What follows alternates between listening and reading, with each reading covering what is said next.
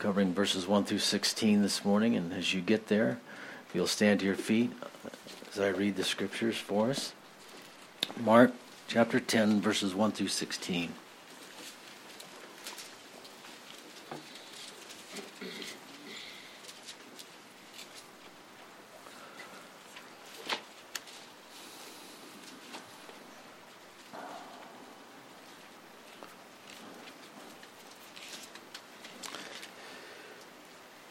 Then he arose from there and came to the region of Judea by the other side of the Jordan, and the multitudes gathered to him again.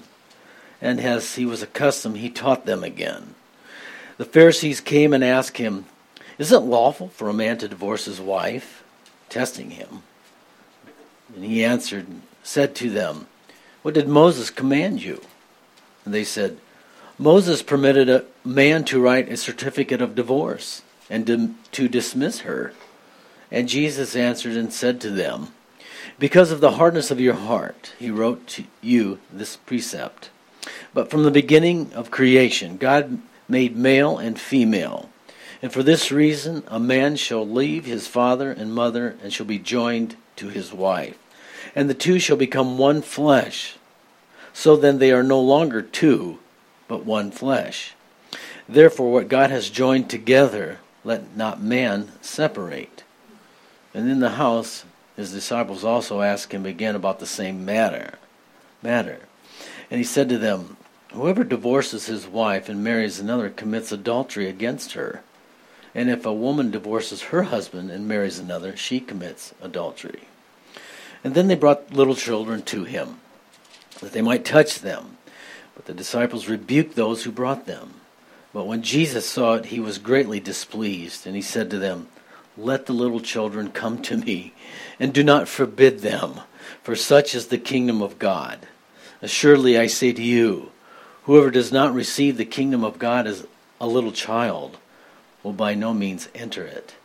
And he took them up in his arms, laid his hands on them, and blessed them. Father, we thank you for your word. Bless it to our hearts, in Jesus' name. Amen. You may be seated. So this is a, a relevant text for our culture today, and it's a touchy one because many, uh, even in the church, have experienced divorce.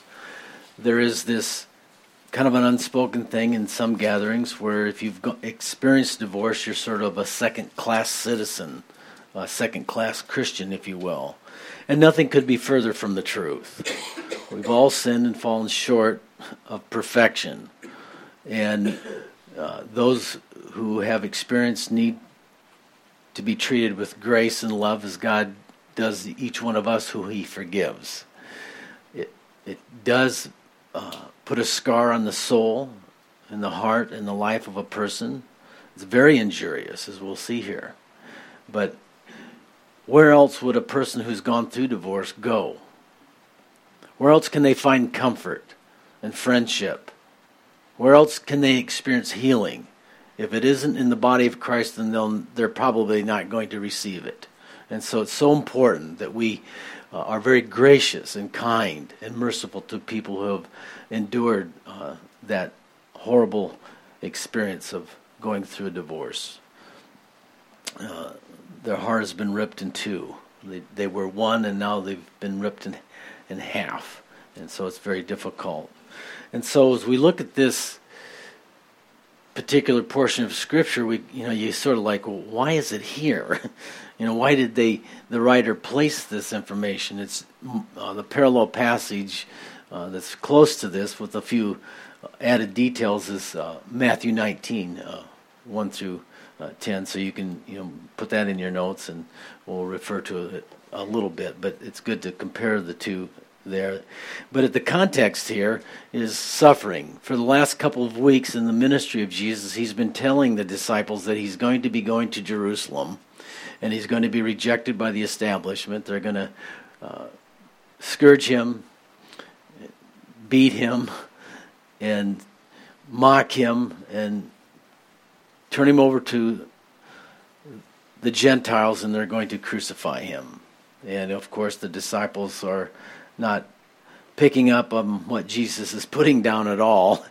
Uh, they're thinking uh, he's spiritualizing it some way, because they're convinced in their minds, and they were right, that he is the Messiah, but their view of Messiah was that he would reign, that he would take the throne of David and put down the Romans, which was very uh, satisfactory in the minds of all the Israelis at that point. But they didn't understand that in order for God to establish his kingdom, it had to be one that established the spirit and the priorities of the spirit of man first. And the greatest need that man has and mankind has is the need for forgiveness. And so the purpose of the cross must be fulfilled. So we're in this context here of suffering. All the while that he's talking about him, the suffering that he's going to experience, the disciples are discussing and arguing among themselves who's the greatest. And so he continues to keep with this theme of suffering in, in one sense, in that they're going to have to be, uh, die to self, if you will, instead of be, always seeking to be top first and preeminent, to be last and less significant, and to be humble. And then he uses, as we know, the children as an example, or characteristics of children.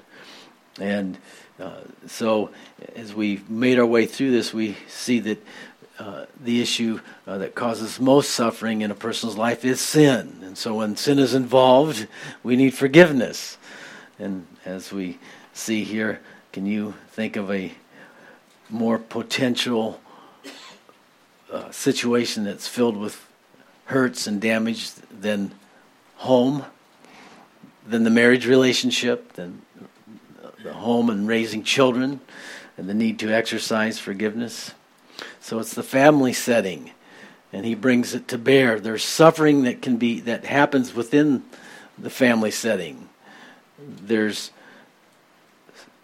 damage that happens within the marriage relationship through sin, and there needs to be forgiveness. There needs to be an understanding there. So in exercising grace and goodness within the church, within the family, is the need to first and foremost experience it yourself personally. You cannot give something you don't have. And that you hear people say, well, I just don't have it within me. Well, okay, nobody does. God gives you the grace. When it comes to forgiving someone who has injured you deeply, it's very important that you first and foremost see yourself as done damaged, as it were, to the nature and character of God, in that he made you and me in his image. And when we sin, we sin against God, and yet God forgives.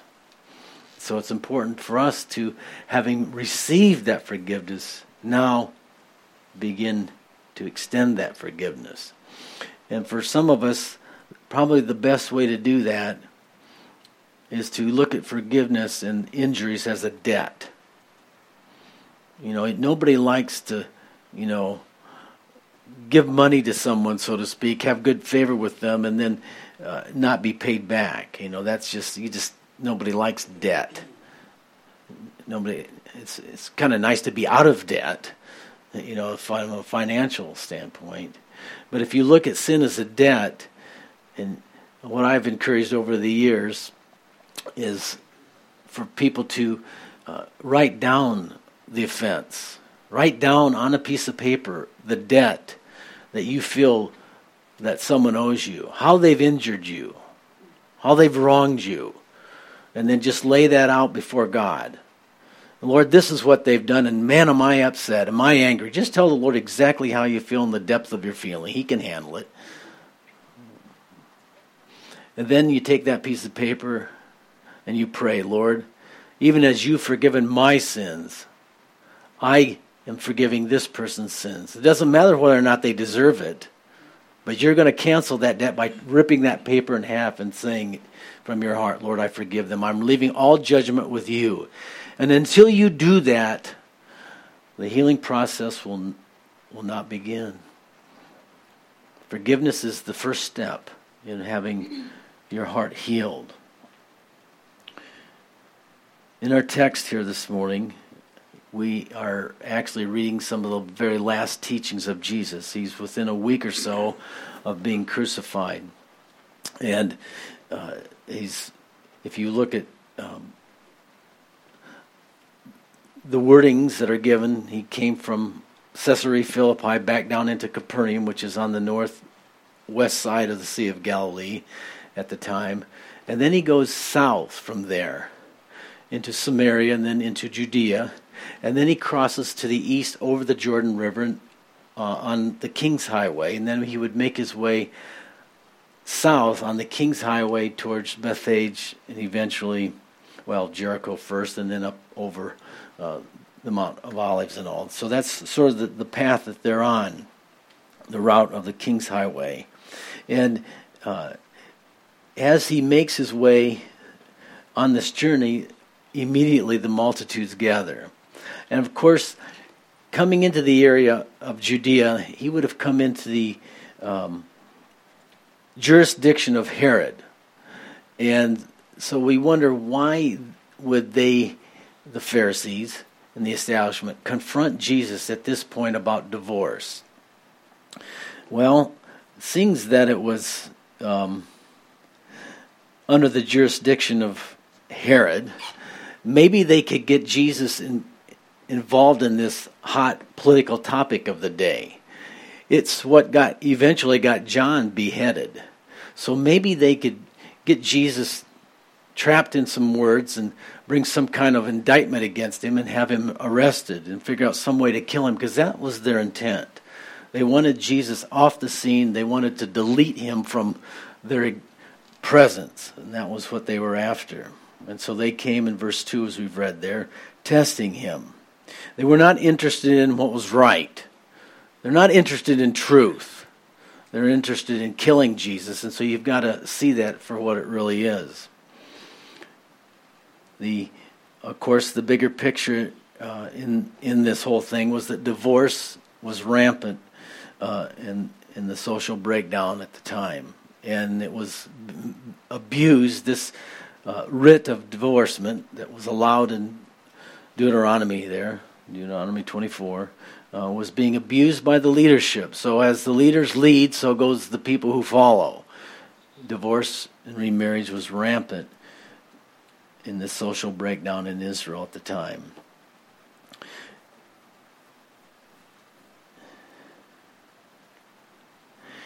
So was Jesus going to go against what Moses has written? Was he going to get involved in the political hot topic of the day? Would he side with the liberals?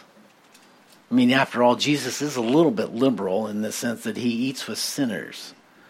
Is he going to be liberal in this area of divorce? How can we possibly catch him, you know? And one of the things, if you catch nothing else from the text, is the way Jesus answered people. I think this is so important as a believer. Uh, the priority of the Scriptures. Whenever Jesus was confronted with a question, his general answer was always the Scripture. What saith the Scripture?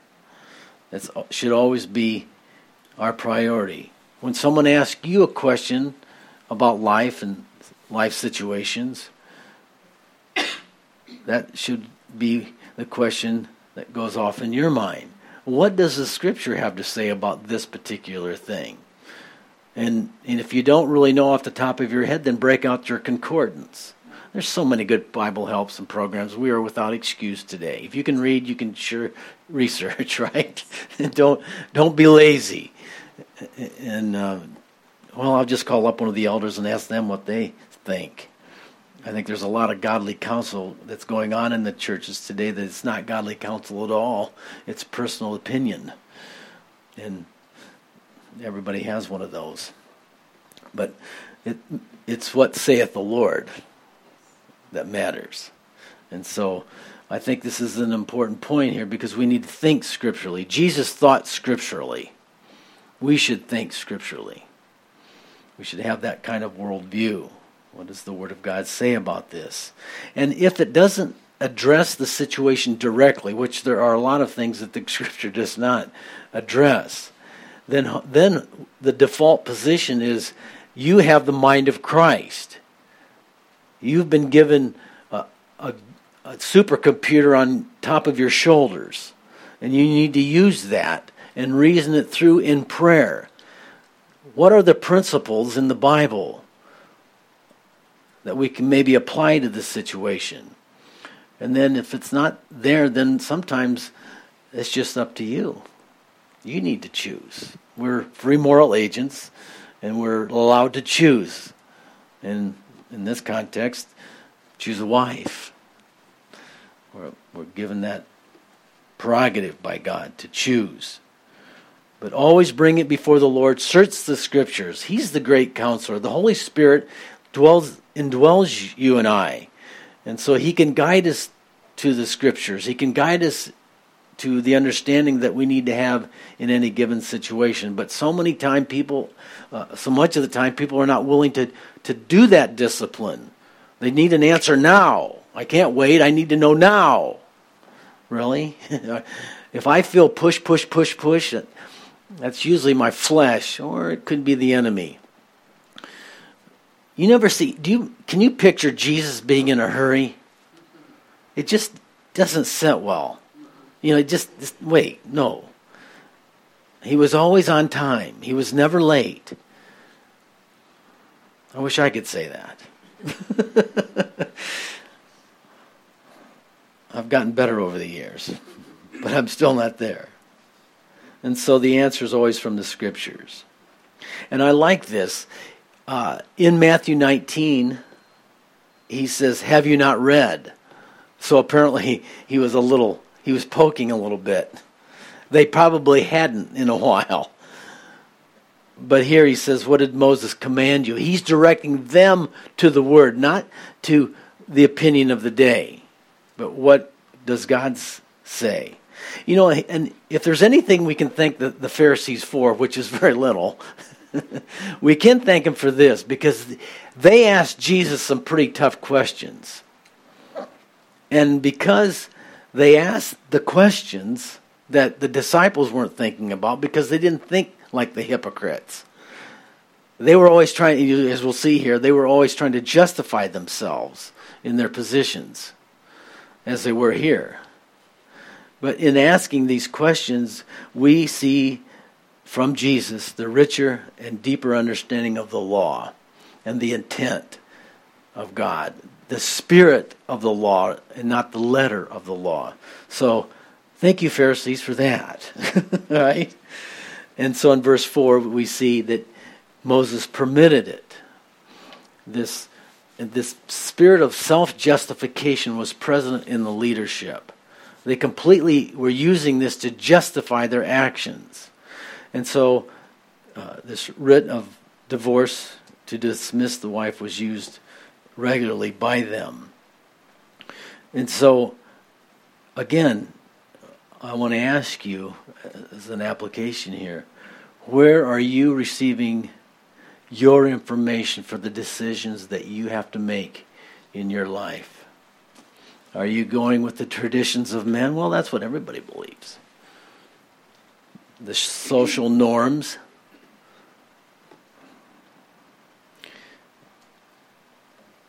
You have to answer that yourself. There was a division in the culture. The uh, Shammai and Hillel were the two schools. The, uh, Shammai, the conservative group, uh, which the Pharisees would have adhered to, and they were uh, right doctrinally for the most part. And the Hillel, which Uh, the Sadducees would follow, uh, mostly because they were liberal. And for example, in this passage, the uh, Shammai placed the emphasis on the indecent. You know, if the, the, there was some uncleanness, maybe we should, uh, why don't you just turn there so you at least know the Scripture. Deuteronomy twenty-four. It'll be up on the screen for some of you without a Bible. And if you're looking, if you need a Bible, there might be one in front of you under the seat. You can snag that. twenty-four of Deuteronomy, verse one reads, "When a man takes a wife and marries her, and it happens that she finds no favor in his eyes because he has found some uncleanness in her. He writes her a, a certificate of divorce, puts it on, in her hand, and sends her out of his house. That's essentially what they referred to. And so, again, the Shammai group focused on the indecent, and the uh, Sadducees uh, who followed the Hillel uh, placed the thing on en- uh, emphasis on anything. And some uncleanness, you know, that's pretty wide open. And so, you know, honey, you burnt the biscuits for the last time. You're out, you know. I mean, yeah, I don't like the way you're doing your hair this morning, you know. I mean, it was pretty, could have been rather trivial uh, in, in some cases. So uh, that's the idea there. So we have people that are in the pulpit today that are very liberal in their view of mar- marriage and divorce and, and those kinds of things. But uh, you have to ask yourself, you know, what's your worldview? You know, the problem is that we have, in our culture, uh, generally speaking, we have a humanistic worldview. We've had, you know, the first eighteen years of our life going through state-run schools for the most part, we had humanism shoved down our throats. And if you are a Christian and you uh, were bringing your children to church regularly and teaching them the Bible, you know, you probably lost out on that. You know, how are you going to take, you know, a f- a forty-hour week of exposure to humanistic thought and worldview, and, and compared to two hours a week on Sunday to a Christian worldview? And then we wonder why our kids go off to college and pretty, they've turned their back on God, you know, because they've been taught this humanistic worldview. And let me tell you, fellas, that you, those of you who are raising children right now, it's your job. You're responsible for the education of your children. You're responsible for what they are exposed to or not exposed to. And you want to be the instructor, the teacher of your children.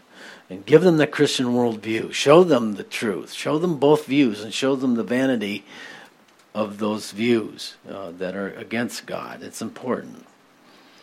You know, just because the Bible tells us things that... that uh, we don't like or we don't really appreciate doesn't make them less true. And it doesn't make it less important to obey either. So Jesus responded to them because they were justifying themselves about using this writ of divorce. Moses allowed it because you guys have hard hearts. It's because of the hardness of your heart. Now, what is the hardness of heart? Very simply, it is a spiritual condition in which you're unresponsive to truth, to the truth that God's putting down in His Word. And if you continue to down that path, you eventually will reject God, and you'll become hostile towards God. So hardness of heart is not something that we uh, want to uh, be known for or really allow ourselves to become. And so here, the establishment had become so obstinate. They refused to accept God's law. They had saw the letter of the law only, not the spirit of the law. They failed to understand that Moses was not institutionalizing divorce. He wasn't authorizing divorce by giving this writ of divorce. Actually, divorce was a way of limiting the bad behavior, the damage that was being done to some of these women uh, who had taken on uh, a relationship with uh, a husband that was unreasonable or mean and abusive. So um, divorce is a result of two people hardening their hearts against one another, in, in short. And yet, verse six, we have... An, uh, the Lord's view on marriage, and that's really what matters. It doesn't matter what the latest, you know, psych- psychology professors coming up with, or the latest book on marriage and, and divorce and all. It's what what saith the Scriptures, you know.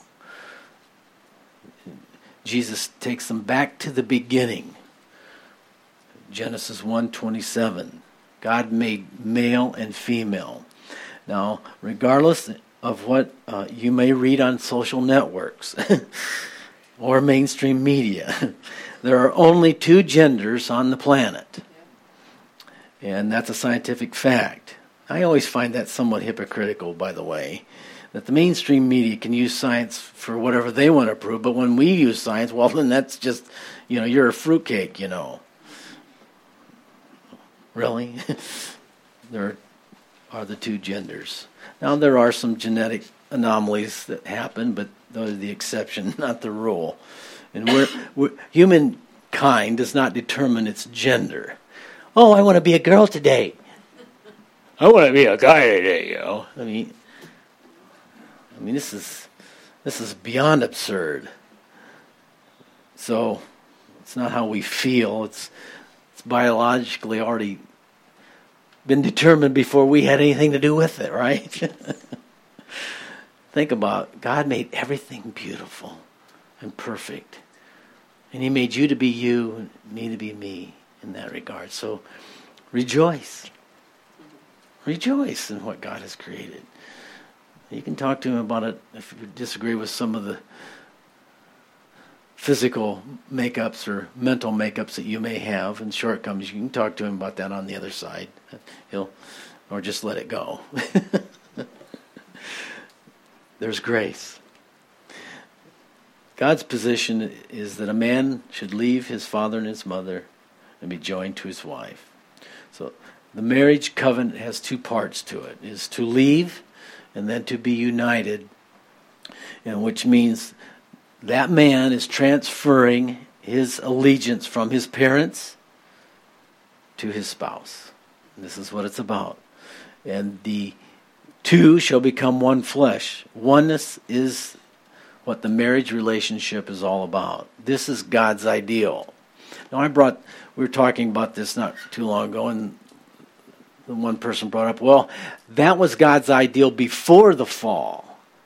So, God hasn't changed his mind. God hasn't changed his ideal.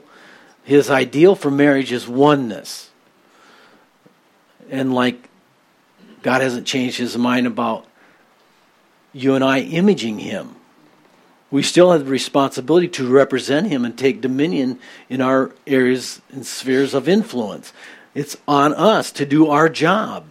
Just because the fall happened and we have a fallen nature and a, live in a cursed world doesn't relieve us or change God's plan and purpose. It just simply makes it a whole lot more difficult on in, on every level, and especially when it comes to the marriage relationship.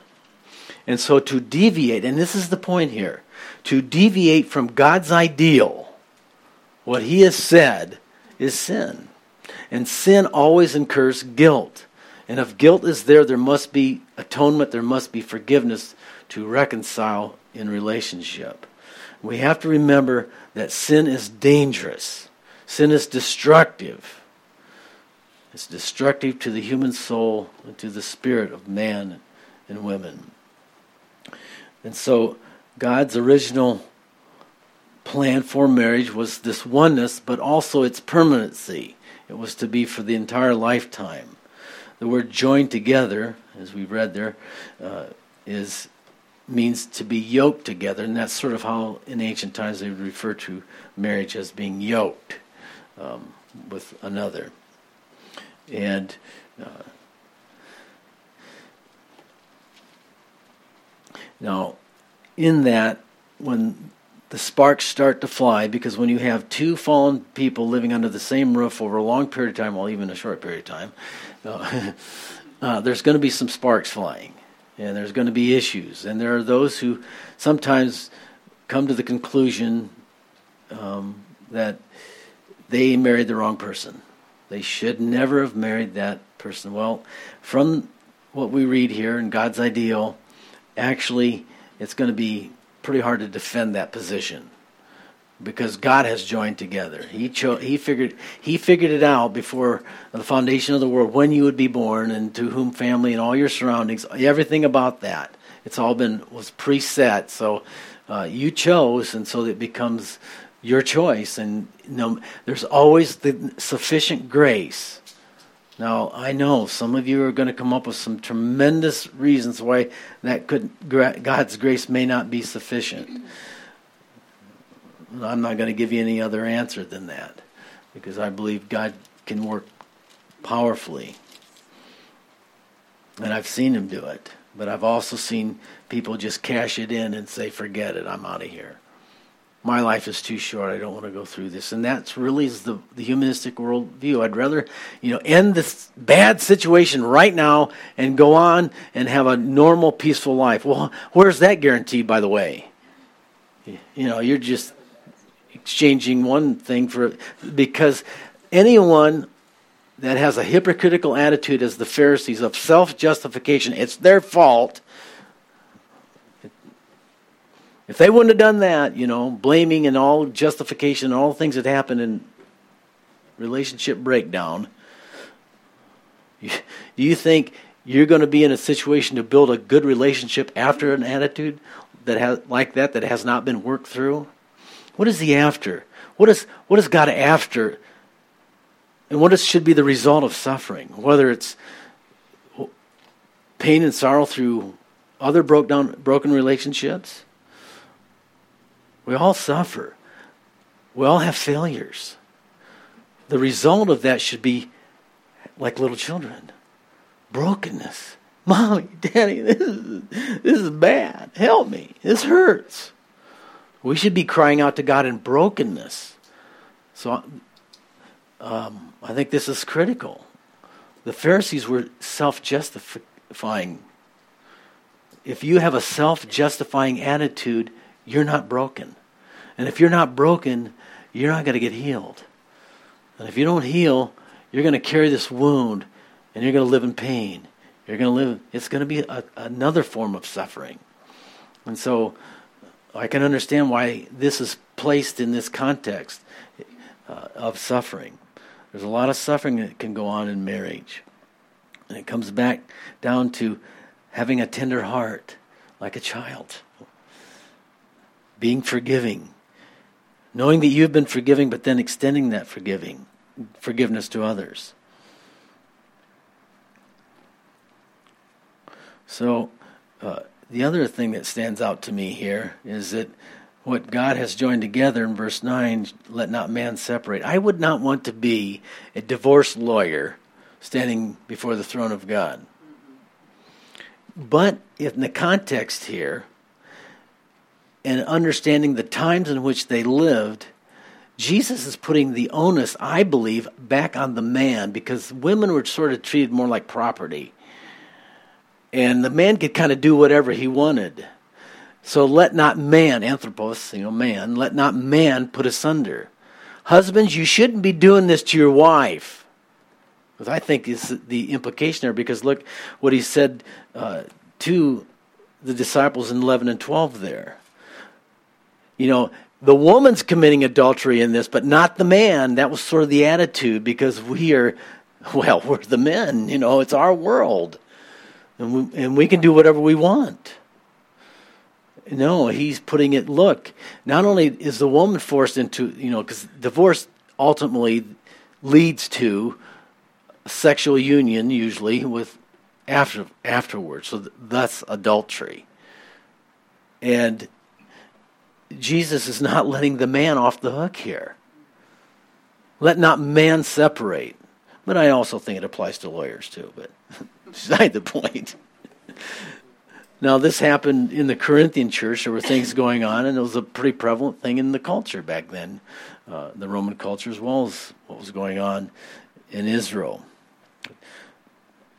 And Paul addressed divorce uh, in the to the, uh, with the Corinthian church, and this is uh, First Corinthians seven, twelve through sixteen, if you're taking notes, and I'll sort of rush through this as we come to the end here.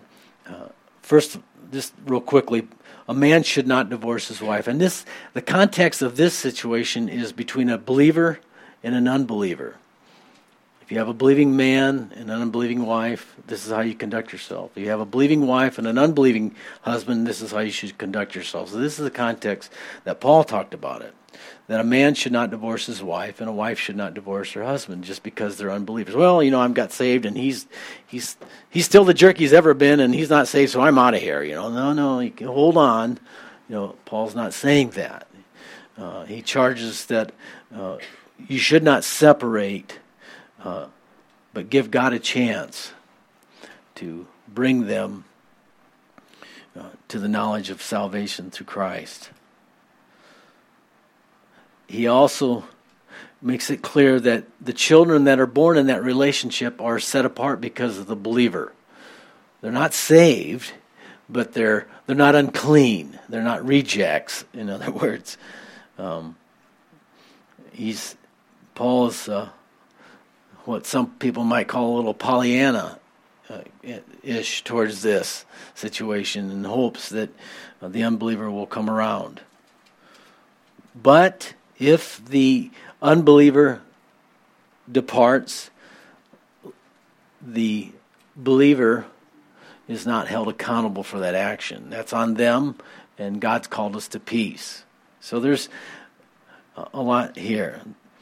The bottom line here is divorce is a concession, and it was a result of the rebellious attitude, first with God's people, as he stated in the law there, and it, but it's contrary to God's original intention in creation, because marriage actually represents the oneness that God wants to have with mankind. God created you and I to be one with him. We'll see this in John seventeen. We'll probably visit that before we observe communion this morning. And that's important. The idea of marriage is oneness. The two shall become one flesh. We are united with God through faith because our sins have been atoned for through the blood of Jesus Christ. Now, some of you are probably wondering, like, are there any grounds for divorce? Of course, Matthew nineteen nine uh, is the exception clause. And just understand and be reminded of that divorce is an act of violence. Two people's hearts are being ripped in half. A family's being destroyed. Oneness is being destroyed. The family unit is being torn apart.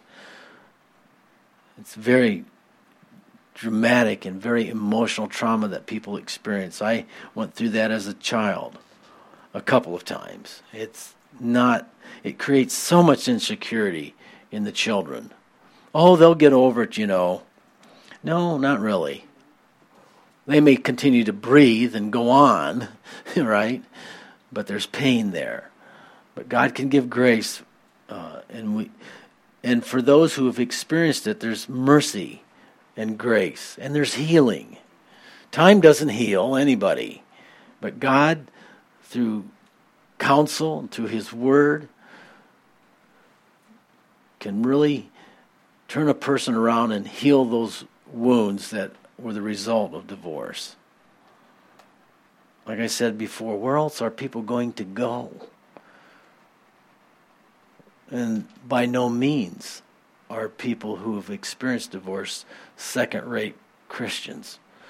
I've seen some tremendous marriages of people who have gone through it and then remarried, and through faith, because why? They were broken and repentant towards God. They weren't they never sought to justify their actions. In their in their they realized there was guilt in their lives. They were part of the problem, and their hearts were had hardened towards their previous spouse. And when you do that, you're free. When you, it's when we admit and confess, we're freed. And until we come to that point, we're still in bondage. We have to learn to let people off the hook.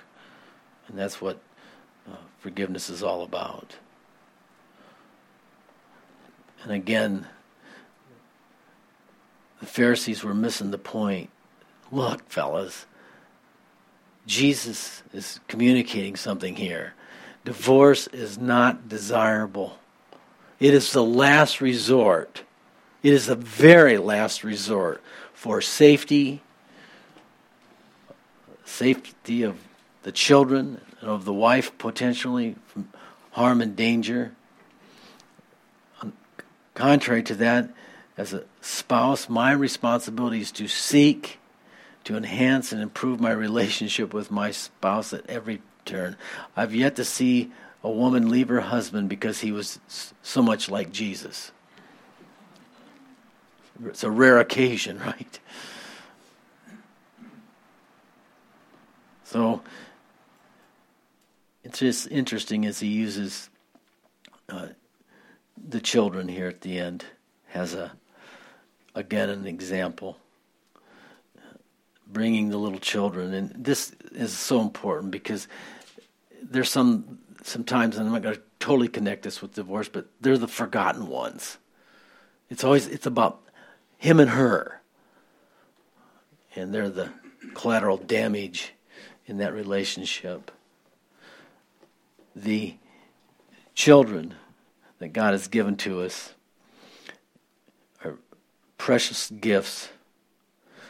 They have such soft, tender hearts, and it's and, and it's our job as adults, as parents, to protect them and protect that innocence uh, that is present there as they grow.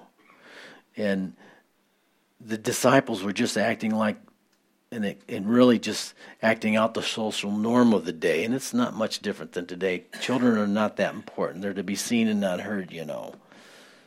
But Jesus cares very much, very much how children are treated. And he was actually, the word there, he was greatly displeased. He was indignant. He was really upset. You guys can argue about how great you are, but this really fries me. Don't do this. Don't hold the children back from me. And we're seeing God's heart for children. I think it's very precious. They're not a bother. They're important little people to God, and they need guidance. They're not a waste of time. They should be our main focus. Notice Jesus took them up in his arms, and he laid his hands on them. Now, laying out of hands is a very critical thing uh, in our Christian walk. When we lay hands on people, many of you know this, but it is the idea of identification. We're, we're, when we lay hands on someone to anoint them with oil and pray, we're identifying with their need and their need for forgiveness and the healing touch that God can give. And it's also a thing of transfer that's involved there. And those are important truths. So the, the symbol of it all is so critical. Laying hands on the children and praying for them and blessing them. It's a beautiful thing. It's one of the things we do here at Calvary Chapel is we uh, lay hands on the little ones and we dedicate them to the Lord. And when you dedicate one to the Lord, it's um, it's His. And you know, when something belongs to God, He's pretty jealous over what's His, and He protects and keeps. And in an, in in a sense, we're we're actually dedicating the parents to their responsibility to raise the child in nurture and admonition of the Lord and to teach the Scriptures to the children. And again, Jesus refers uh, to the little children here in this context of suffering, in this context of being a servant, this whole thing of uh, most innocent children uh, do not have hardened hearts. Little kids don't harden their hearts. It's only after abuse and ill treatment that that hardness begins to set in on a little person. And so I think it's very uh, apt that Jesus uses children to express servanthood uh, and the humility that goes along with that, to ex- uh, to illustrate greatness and the need to have a soft, tender heart and to be kind and tender-hearted toward one another. Now turn with me as we close here. We're going to uh, observe communion together. Turn with me to John seventeen. And just, again, a reminder, this is the last setting with the disciples and his prayer uh, for them were verse twenty says, I do not pray for these alone, but also for those who will believe in me through their word, that they all may be one, as you, Father, are in me, and I in you, that they may be one in us, that the world may believe that you sent me. And the glory which you gave me, I have given them, that they may be one, just as we are one. I in them, you in me, that they may be made perfect in one, and that the world may know that you have sent me and have loved them as you also loved me. Father, I desire that they also whom you have given me may be with me where I am, that they may behold my glory which you have given me, for you loved me before the foundation of the world. O righteous Father, the world has not known you, but I have known you, and these have known that you have sent me, and I have declared to them your name, and will declare it, that the love which you have loved me may be in them, and I in them. You see, that's where we're all going as the family of God. We're going to experience a complete oneness with God. Sin will be no more. God has prepared a place and is preparing a place for us all, where this oneness will be a, a an experienced reality for each one of us. He's sort of letting us practice right now. You know, practice makes perfect, you know. It's hard. It's hard to, because of our fallenness, to admit we're wrong, to ask for forgiveness, to extend forgiveness. But that's what we must do. Where's God heading with this? Oneness. He's bringing you and your spouse into oneness. He's bringing the members of the body of Christ into oneness. And he will eventually bring us all together in one body, in oneness, in an eternal state. That's where it's headed. Oneness. So as you partake of the elements this morning, do so in the privacy of your own heart. Where are you at in your oneness with God? Are you of those who justify your sin and think maybe that you're in no need of forgiveness? There are those who fight self-righteousness. I think we all do to some degree, that's for sure. But it's best to just confess your sins. Humble yourself before God as you take that cup. Realize that we're never to forget what it cost to redeem us, to provide that forgiveness. We'll never get beyond the cup and the bread. It is always there to remind us of what it cost. It covers our past, it deals with our present, and it seals our future with Him. So, fellas, if you'll come, uh, Chelsea, if you'll come, and we share a song, commune in our hearts. This act of worship, of communion, is between you this morning, the privacy of your own heart before Him. So I'm not going to interrupt that. I'm going to let you have that to yourself.